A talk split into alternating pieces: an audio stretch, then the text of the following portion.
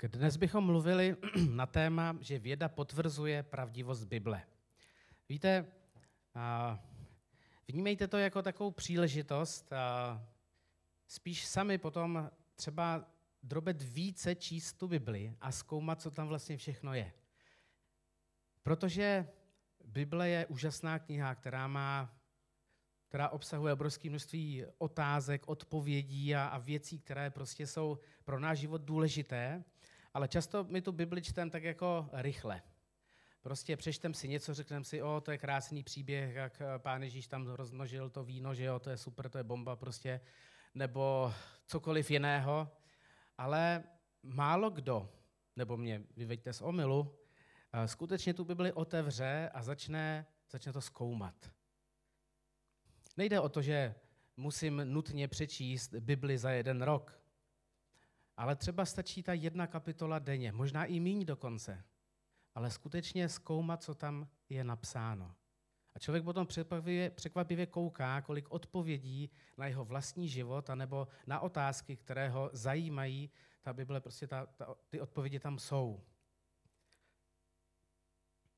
A myslím si, že je i také důležité umět s lidmi mluvit o Bibli, o tom, o stvoření, o věcech, které, které možná často v našich rozhovorech fungují tak, že se s lidmi spíš pohádáme nebo oni s náma, aniž bychom, jo, jako ne, pravda je tadle.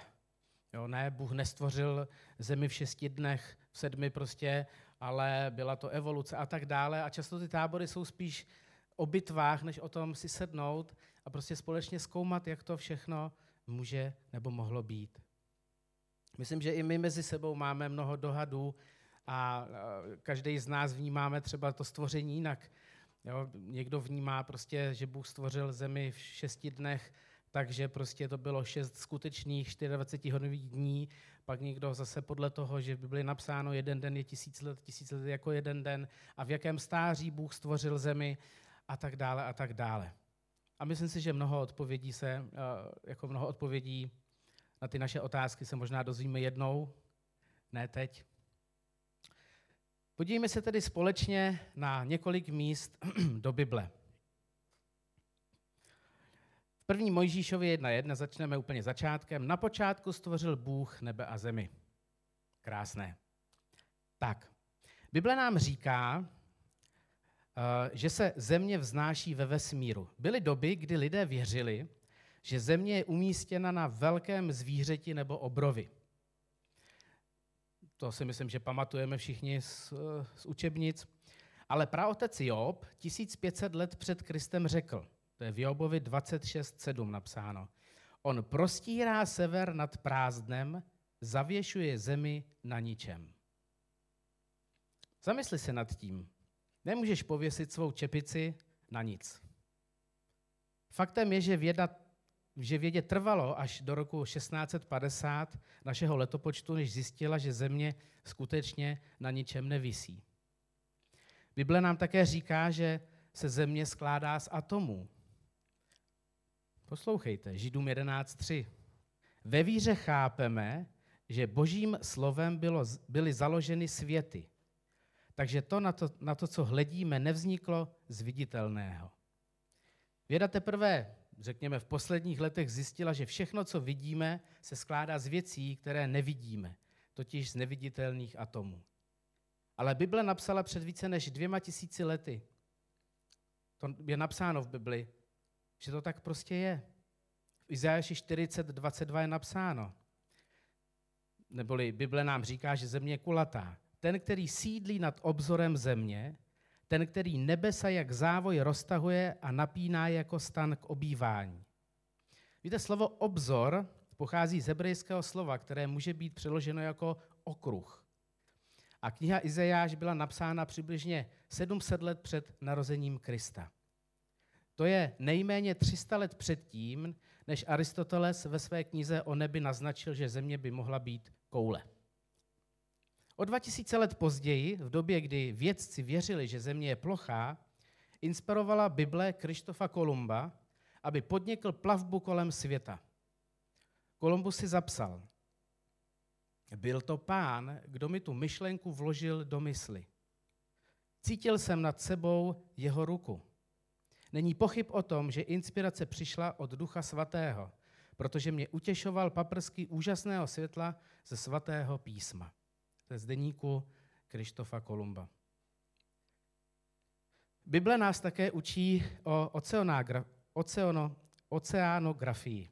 V 19. století Matthew Maury, nazývaný otec moderní oceanografie a námořní meteorologie, četl Davidova slova o mořských stezkách, to je v Žalmu 8.9. A on na to řekl, jestliže Bůh řekl, že existují stezky v moři, najdu je. A právě jemu vděčíme za objev teplých a studených oceánských proudů. Jeho kniha o oceanografii je dodnes základním textem o tomto předmětu a dokonce na univerzitách se stále používá. Bible dokonce, teď to budete trošku nadhledem, ale hrozně mě to bavilo, Bible předpokládá také moderní telekomunikaci. Eh, zní to neuvěřitelně, že? Ale dobře poslouchejte. Jestli ano, pak se zamysleme se nad tímto veršem. To je zase v Jobovi 38, 35.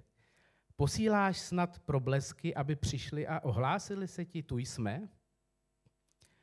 1500 let před Kristem v knize Job Bůh řekl, že světlo může být posláno a projevit se v řeči. A víš, že také veškeré elektromagnetické záření od rádiových vln až po rentgenové se pohybují rychlostí světla, tedy přibližně 299 800 km za sekundu.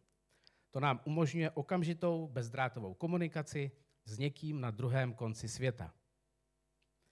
Skutečnost, že světlo může být posláno a proměněno v řeč, byla objevena až v roce 1864, tedy o 3300 let později, když britský vědec Maxwell přišel s myšlenkou, že elektromagnetické a světelné vlny jsou dvě formy téhož. A nebo Samuel Morse, máme známe Morzovku, který vynalezl první telegraf a navždy změnil svět komunikace, byl biblicky věřícím křesťanem.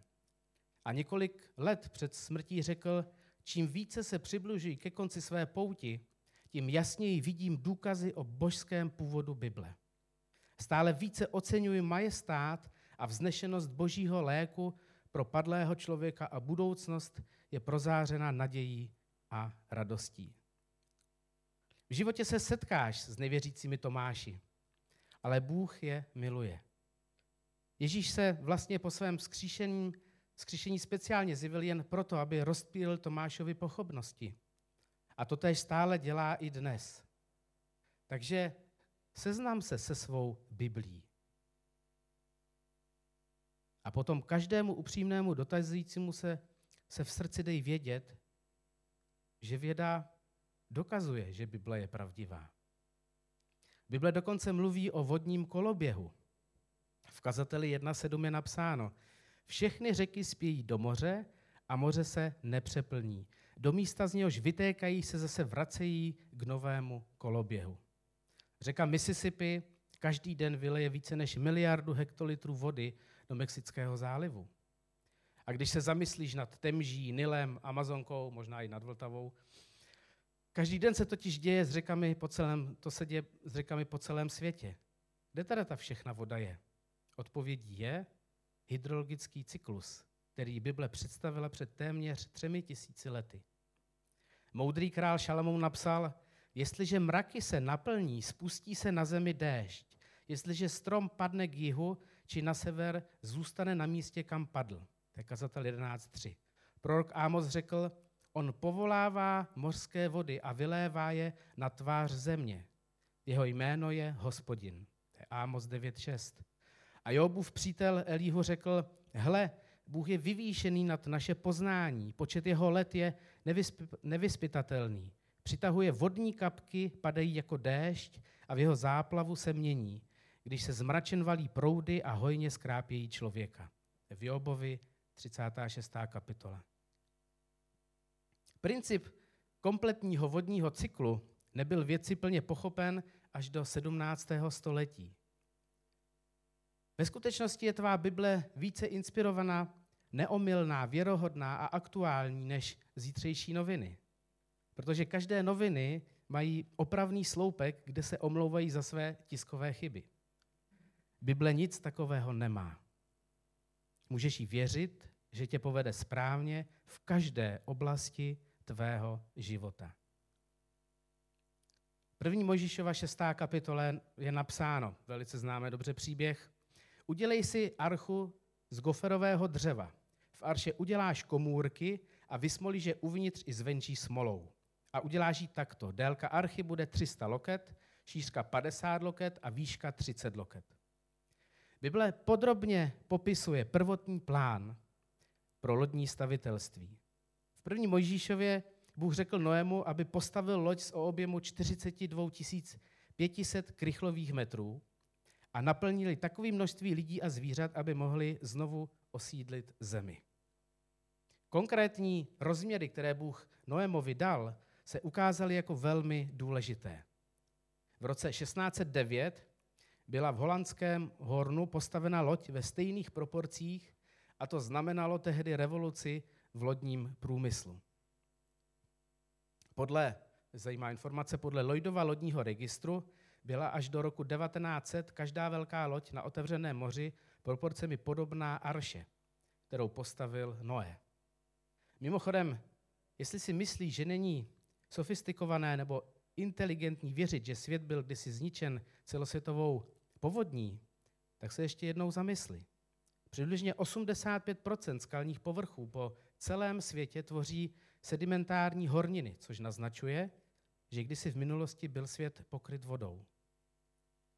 Zamysli se také nad Biblí a meteorologií. Šalamoun napsal, to je kazatel 1.6, vítr spěje k jihu a stáčí se k severu, točí se, točí, spěje dál, až se zas oklikou vrátí. Vzduch v okolí země se otáčí v obrovských cyklech, které na severní polokouli proudí proti směru hodinových ručiček a na jižní polokouli po směru hodinových ručiček. Výsledkem je, že místní meteorolog ti může s vysokou mírou přesnosti říct, jaké bude počasí. Mám teda pocit, že teď v Čechách to moc nefunguje. Aby se podle toho mohl obléct. V Jobovi 40.15 je napsáno, pohled jen na Behemota, i jeho jsem učinil jako tebe. Kdo to je Behemot? Bible mluví o dinosaurech. Zkoumejte to, přemýšlejte nad tím. Pohled jen na Behemota, i jeho jsem učinil jako tebe. On jako dobytče žere trávu, pohled, jakou má sílu v bedrech, jak mocné jsou svaly jeho břicha. Napřímý ocas jako cedr, šlachy jeho stehen jsou propletené, jeho kosti jsou bronzové válce, jeho hnáty jako železný sochor. On byl na počátku božích cest, jen jeho učinitel může na něj s mečem. To je v Jobovi 40. kapitoly. Dva výroky. On byl na počátku božích cest a jen jeho učinitel může na něj s mečem. To znamená, že Bůh dinosaury nejen stvořil, on také způsobil, že vymřeli. Bible také mluví o rotaci zemi. Věci po velmi dlouhou dobu zastávali geocentrický pohled na vesmír. Věřili, věřili, že rozdíl mezi nocí a dnem je způsoben otáčením slunce kolem země. Dnes víme, že příčinou východu a západu slunce je otáčení země kolem své osy. Ale již před čtyřmi tisíci lety v knize Job Bůh Jobovi řekl, Zdali si ty někdy ze svých dnů dal příkaz Jitru a vykázal Jitřence její místo, aby se chopila okrajů země? Země je otáčena jako hlína. Job 38.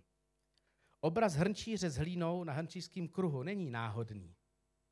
Je to přesná analogie rotace země. A tady je ta nejlepší část.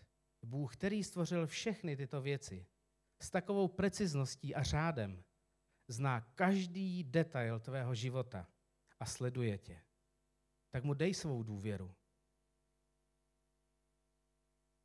Myslím si, že to, o čem jsem mluvil, je prostor pro vás, abyste začali zkoumat. Abyste přemýšleli nad Božím slovem. Já jsem kolikrát slyšel křesťany se hádat o tom prostě, jak, jak ty dinosauři jsou eh, fake news prostě a jenom co všechno, prostě, jak si to tam lidi někde skládají z kuřecích kostiček prostě a, a tvoří z toho, kdo ví co prostě. Často narazíme na to, že my jako, jako křesťané neznáme sami Boží slovo. Nepřemýšlíme nad ním do hloubky, neskoumáme, co je tam skutečně napsáno. Držíme se takových těch pravd typu pán Bůh tě miluje, i když jsi zlobivý člověk, to je skvělé, to je skvělé, zrovna dneska jsem zlobil, že jo. Ale aby jsme se, aby jsme zkoumali, co je tam napsáno. Kdo to dělá? Berme dnešek jako příležitost otevřít Bibli a začít to zkoumat. Protože jsou tam úžasné věci, které jsou pro nás. A jenom na nás, jestli to začneme hledat. Jestli z povrchních křesťanů nebo lidí, kteří nemají moc času, se staneme lidmi, kteří skutečně hledají, co Bůh napsal, co je napsáno v Božím slově. Pane Bože, prosím tě za to, abychom skutečně jako, když tvrdíme, že tě milujeme, že tě prostě máme rádi a že chceme se tebou nechat řídit, tak bychom skutečně to tak dělali. Abychom, aby to pro nás, aby to z nás nebyly jenom prázdná slova do, do větru, ale aby to skutečně byly, bylo naše rozhodnutí, že si plně uvědomujeme, kým pro nás jsi. A že to, že ti budeme věnovat čas, že se budeme modlit, že budeme zkoumat Boží slovo, aby se si uvědomovali a chtěli to dělat, protože to je to, co, skrze co rosteme. Prosím tě, pane Bože, abychom našli tu sílu a odvahu k tomu jít.